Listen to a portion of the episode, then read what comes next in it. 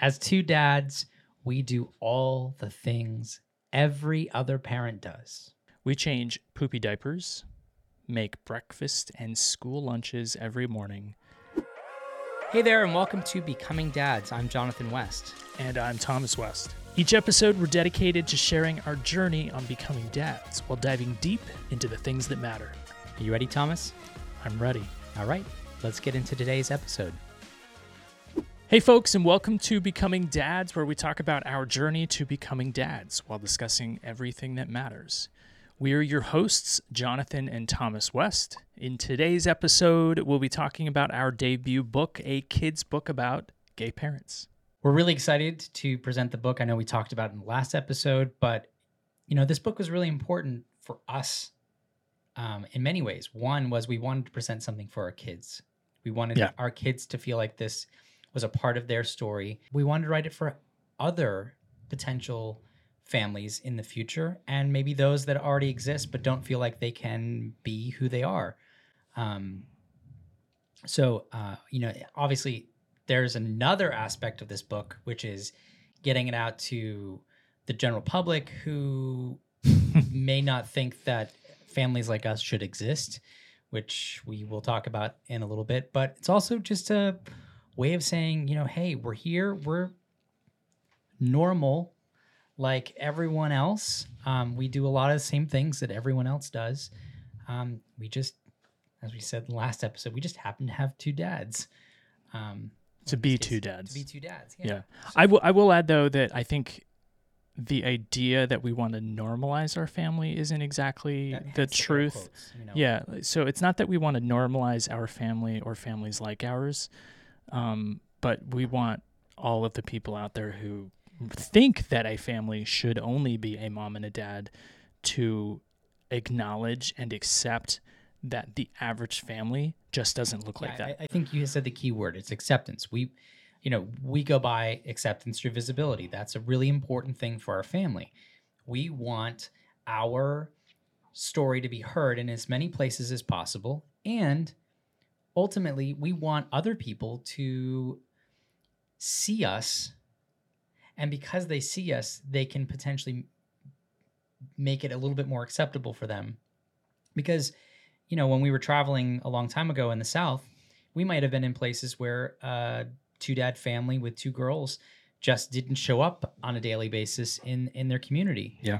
Um, Not that they weren't there. not that they weren't there, they felt like they couldn't yeah. potentially um, show. So that's why we thought it was important to write this book. That's why we are doing this podcast and sharing our story with all of you. Yeah. But so stick around because we're going to be doing a full reading of the book in just a few minutes. But before we get there, we need to cover a bit of business. We want you to come along on this journey and be a part of this conversation. So be sure that you hit that subscribe button because I don't want to miss one thing. Was that was that too dad jokey? Was that a dad joke? It was trying. Yeah, I don't I don't get it. And we actually talked about this ahead of time. I don't I still don't get it. All right. Well, let's talk. Let's stop talking about the '90s references that don't include the Golden Girls. Um, Which reminds me, every episode we'll both share something that recently happened that really wasn't our best moment. yeah, I mean, it's a time for us to be super honest with you about our regular failures as dads, which happens on a daily basis, so we can get back up, do it again, and a little better next time. as parents or anyone really, not just dads, grown-ups, parents, it's important to remember we shouldn't judge ourselves by the mistakes we make, but how we recover and learn from them. So, Do you want to go first mm-hmm. or should I? I think you should go first. okay. I don't know why I asked that. You should just go first. Yeah, you just want to get it out of the way. So here's the thing. I don't have like a really horrible one, but this is related to um, the fact that I am now 40 and um, sleeping on a hard floor is probably not something I should be doing on a regular basis. But you were anyway, more used to doing that 20 years ago. sure. When I was in 20, college, 20, years ago. How crazy is that? So I did not want there's always this like this this jumble of who's going to be sleeping in what bed because someone's scared of the dark or someone's being cranky or um, someone wants a little bit more cuddle time, whatever it is. Right. We have six kids, Four kids. five. oh, sorry, you're right. Four kids, six people in our family, five beds, which means everyone has a bed. Mhm. But that doesn't, That doesn't always work. No. So last week, uh, everyone was asleep but Henry. And Henry's the only one who's still in a crib. And instead of like, he's not really one to take out of his crib and take into our bed and like get him back to sleep or anything like that. So I decided, you know what? I'm just going to lay down on the floor in front of the crib. We have um, concrete floors in our house. And let me just say, I woke up three hours later and it felt like I had probably slept for a week um, with no padding or anything underneath me. And I felt it for the next day. So my thing is, is that if I'm going to do that, remember to put something underneath me, like take a cushion off the couch, uh, something. Yeah, I have to admit that was actually really great for me because usually there are two other kids who have, you know, woken up from a great for you. nightmare or j- just didn't want to sleep in their bed, and, and they always, they almost always generally fall asleep in their bed, but one or two of them always makes it into our bed at some point in the night. So for you to leave and have to go sleep on the crib next to Henry, just just gave me a little bit more room. So It's- I, if you want to do that more often, I'm It's I'm honestly, totally okay it's with that. process of elimination, right? If three of the kids are asleep, you got to figure out what the one thing is that we can do that's going to keep us from waking up any others. Yeah. So What's yours? Mine. Here, here's the thing. I don't. I. It's not that I don't know how to cook things, and I, but I just don't really put any effort into doing it. And generally, at least ninety percent of the time, you're making dinner. For those of you listening, I'm smiling really wide. Yeah. so, just a couple nights ago, you know, we'll make pizza once a week, once every other week or something. I don't know, just throw it in the oven because it's quick and easy. And most of the kids will eat it. You were like, hey, turn on the oven to this. And I, I don't remember you telling me what was going to go in the oven, but you're like, just put the pizza in the oven. So I did. I put two different pizzas in the oven. And for whatever reason, it's not like I, I just put it right on the rack because I like it to be crispier. Right. So, anyways, it got one of the first times I had made dinner in weeks, maybe even months. I don't know. It started, the cheese from the pizza started dripping from both of them. Mm-hmm. And I went to go open the oven because I didn't realize that was happening anyhow. Because, you know, it's you just put pizza in, you cook it, it's done. That's it. But I opened it up and the cheese had been dripping. And, anyways, it was starting to fill up with smoke and then the house was starting to fill up with smoke. So the first time, the whole point of this is to me is for me to say that the first time that I had made dinner in weeks or more, I basically burnt it, And the whole house was full of smoke. and the whole house was full of smoke. So I had like like, like the oven fan going, all the windows open. Um, so that's Oops. mine. So I, I guess next time we do have those little pizza trays. I could Yeah. put it on that. I feel like it still would have dripped, but It probably would have, but it, it's still funny. So either I put a rack underneath the pizza, like the pizza tray, Mhm. or I just don't make dinner. That's the solution to that problem. You'll probably go with the latter. Okay, so now that that's out of the closet, Let's get into it and read the book. All right.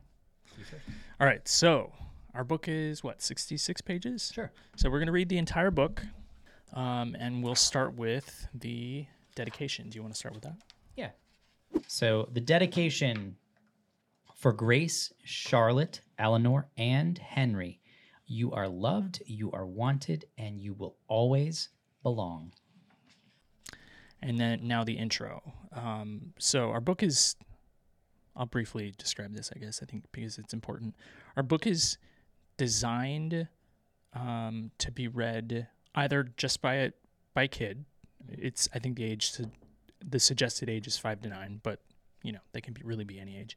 Um, but it is particularly designed with the intro and the outro to so that you can read it together with your kid. So a kid and an adult or a grown up or whoever it is in their lives. So here's the intro. How many gay parents do you know? Probably not many, but that's okay. That's why we wrote this book. Most of us already know that families can look different, but how often do we think about the different types of parents in our communities? We're two dads with four kids, and want to help you teach the kids in your life that there's no right or wrong way to be a family. We hope that sharing our family's story will help build greater compassion and understanding for gay parents and their kids. Our story shows others they are not alone and can be proud of who they are. This book is designed to help people learn that the kids of gay parents are loved, wanted, and they belong, and to teach them that families are built on love no matter who their parents are. This book is about families. In our family, there are two dads. Our kids call us daddy and papa. Mhm. We even have hats we like to wear that say that. Other grown-ups call us Jonathan and Thomas.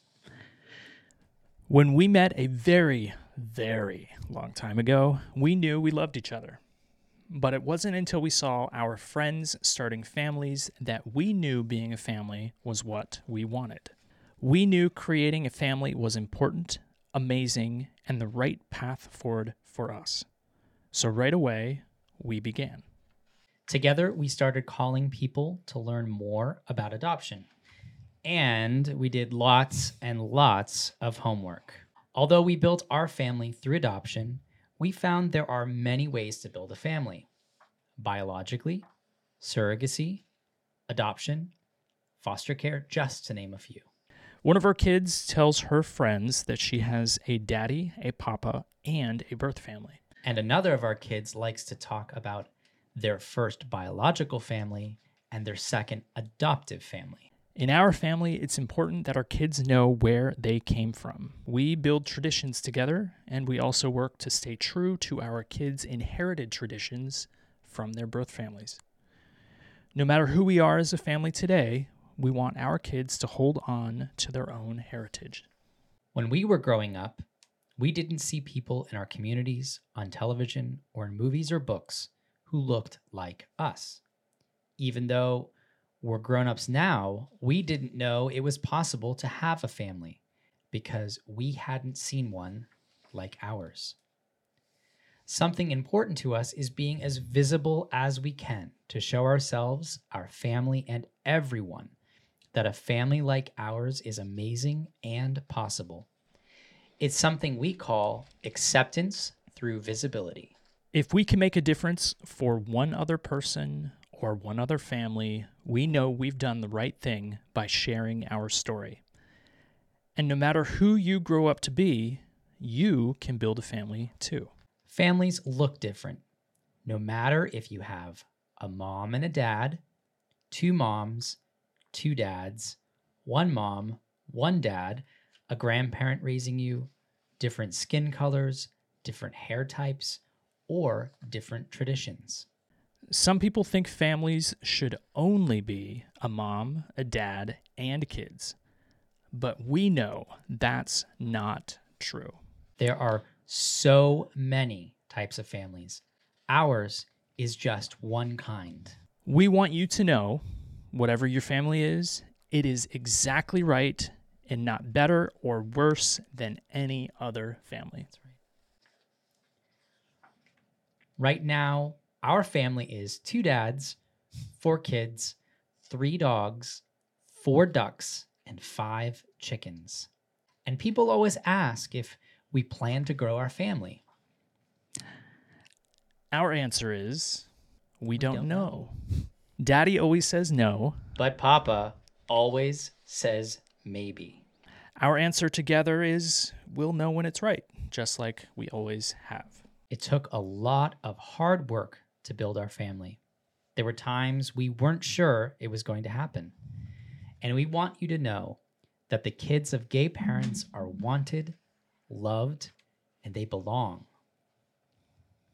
In our house, we like to be adventurous, silly, and accepting, watch movies, eat popcorn, have breakfast for dinner, play on the swings, ride our bikes, eat pancakes with real maple syrup, make molasses cookies, read books, wear lots of plaid and sweaters because we live in Vermont, and be normal, just like your family.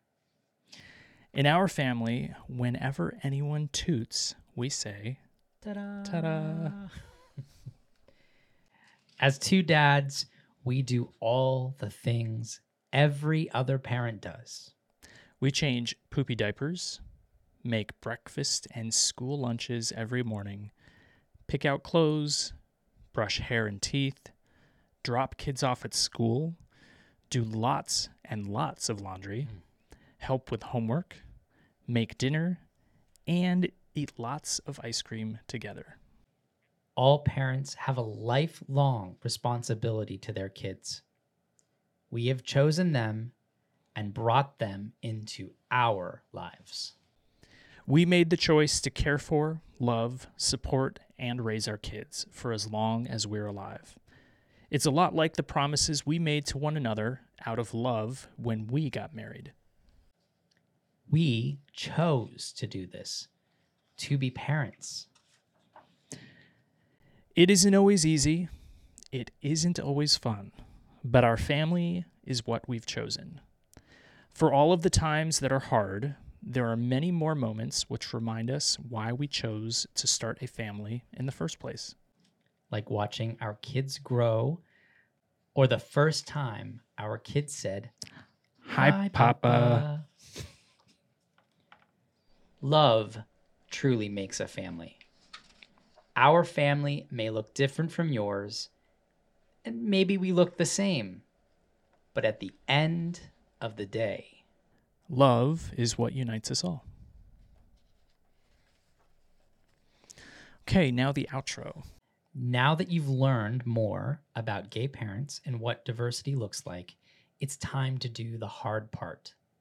Talk to your kids about any of the preconceived notions you might have about gay parents and their families. Kids are ready to learn and learn best when the grown-ups in their lives are honest, transparent, and vulnerable. To start, read this book again together and be honest about how it made you feel. You can even reach out to us on our socials if you find yourself stuck on something. Next, share this book with your friends and family. They might have some of the same preconceived notions that you had before reading our book. It's never too early or too late to start this important conversation. Finally, help us do the work outside of this book. Share our story whenever the topic comes up. Let's change the ill conceived narrative that all families look one way. All kids deserve a home where they are wanted and loved, and we know it doesn't matter who their parents are to achieve that. So that's our debut kids book Yeah. on the next episode, we're going to share with you all of the hate we've received online over the past few weeks. Yeah, they've almost entirely been online, which is fortunate. Um, but we wouldn't be exaggerating by saying that they've been direct and indirect threats to our family. Absolutely. Yeah. I mean, even if someone's just posting a meme, but it's a very violent, suggestive meme, I still consider that a threat. Now, whether or not it's a direct or indirect threat, I think you, that's questionable, but there have been a lot. Yeah, I mean, I mean, hundreds, lot of- hundreds over the last couple of weeks. There's a lot of keyboard warriors out there that are hiding behind the screens, but it still is difficult to um, receive that on an ongoing basis. Um, and yeah. and and and you know the the ferocity of some of them is just so like powerful i mean they're they're not just like going oh look at those guys no they're not it, th- that's like benign We, have taken screenshots. We're gonna share Yeah. all of that in, in in the next show. Um, but it just because some of them have basically all of them have been online. So you refer to them as keyboard warriors. Mhm. The people that go out and hurt other people in the real world, and start things yeah it starts online. Yeah. A lot a lot of those things start online because people feel like it's a safe place to do it. Like I can't tell you the last time someone actually said those things to my face. It, I, it's been it's been forever, but we're we now are live in a climate where people feel like it's okay to say those things and they feel safe doing it behind a screen.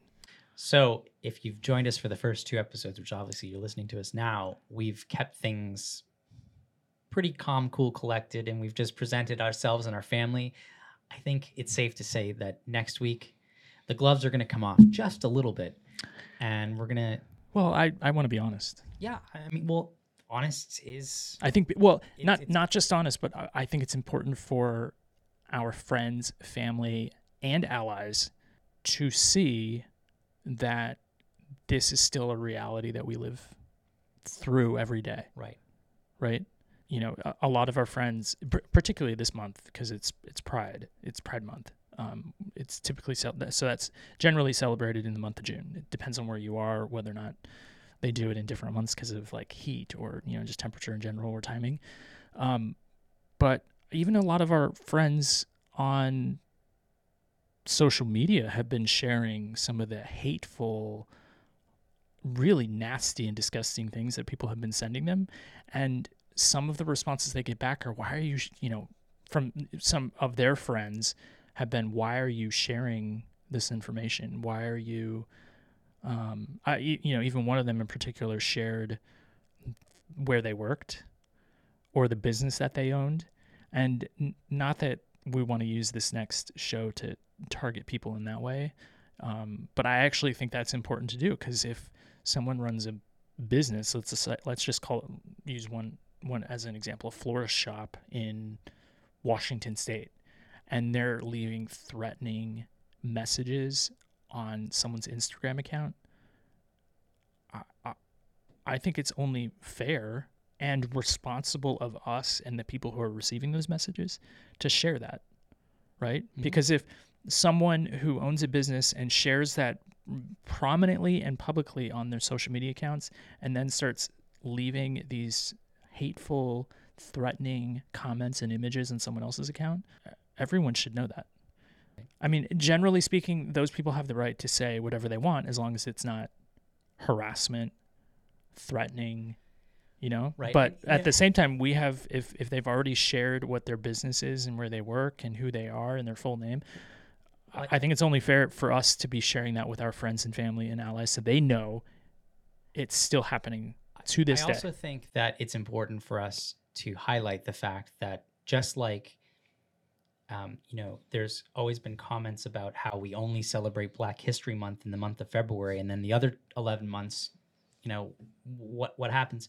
And then then there's you know some people that say, well, why do you need a whole month to celebrate Pride? Oh, do you, have you seen the meme? Well, not the meme, but have you? How many times have we heard people say, "Well, when, when's Straight Pride Month?" Yeah, one straight. Pride? but my my point is is that you know, I think because of all the rhetoric that's happening right now in America and and for the most part around the world. I mean, I'm Mhm. seeing this is happening in Australia. This is happening in the UK. This is happening everywhere Canada. in Canada. I mean, we are this month in particular tends to bring everything to a precipice on like I mean, you can kind of see how things are being chipped back away from the progress that was made over the past several years in in equality.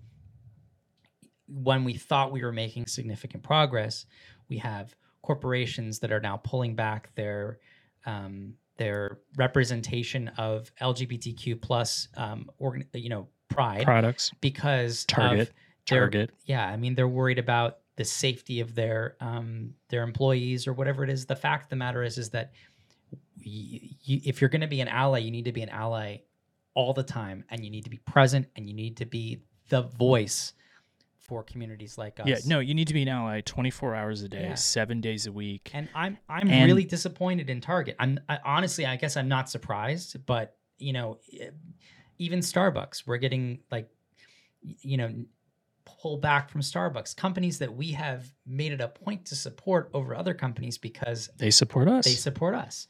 And you know, it's, I guess it's a two way street. That's for next episode. But you know, I think right now is a perfect time to be talking about.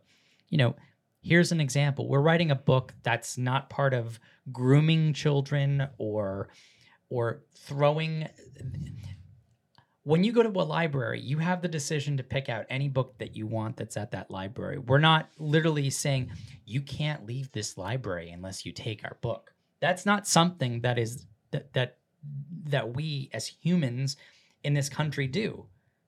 Um, so we have this book. We wrote it because we believe that it's great to have representation. Representation matters. It does. It does. And because we've written this book, we're not shoving it down anyone's throat. We're trying to speak to the folks that need that representation so that they feel like they are accepted and that there's someone out there that can think and act and be like them. And and our allies. That that's one that's Yeah. kind of a I don't know if that's the secondary reason why we It wrote the book, but I already mentioned we need our allies to stand up and show their support 24/7. And we're not the first to say this, but we need our allies to not only show up 24/7, we need them to do it in person, in public, not just in June putting up changing their profile on Well, I was gonna Facebook or say, Instagram not to a pride flag. warrior themselves. Yeah, no, we need Yeah. people to show up. We need people to show up at for all of the elections, at school board meetings. We need them to stand up when they hear something out in public. We need them to talk to their kids and their family members. We need them to do more than just saying I support X. Um, you know, whether or not it's in June or another month, but we need we need them to do more than just sharing that on a computer. We need them to show up. So that was just a tease of next episode. You can see that we are really fired up about this. It's ultimately it's one of the reasons we felt it was important to write the book um, and to be present. Acceptance through visibility we talk about in the book, but we'll have a whole episode next next time, and we can go into a lot more detail and we'll pull the gloves off a little bit more and be able to talk about some of those things. But Yeah. for so that's our show. And if you have any questions, if you have any qu- comments, you can always reach out on Instagram. That's really the kind of the best way to reach out to us. That's at Daddy and Papa. Or you can visit our website, which is daddyandpapa.com, where this book is available, um, which you can also pick up at your local independent bookshops. It's also available online at the major retailers. Yep. Um, and uh, but if you get it from daddyandpapa.com, we will sign it and we can even put a personal message in it. And don't forget to subscribe, leave an amazing review. wherever you get your podcasts. and share our story with your friends. That's it for today. Oh, and don't forget to vote.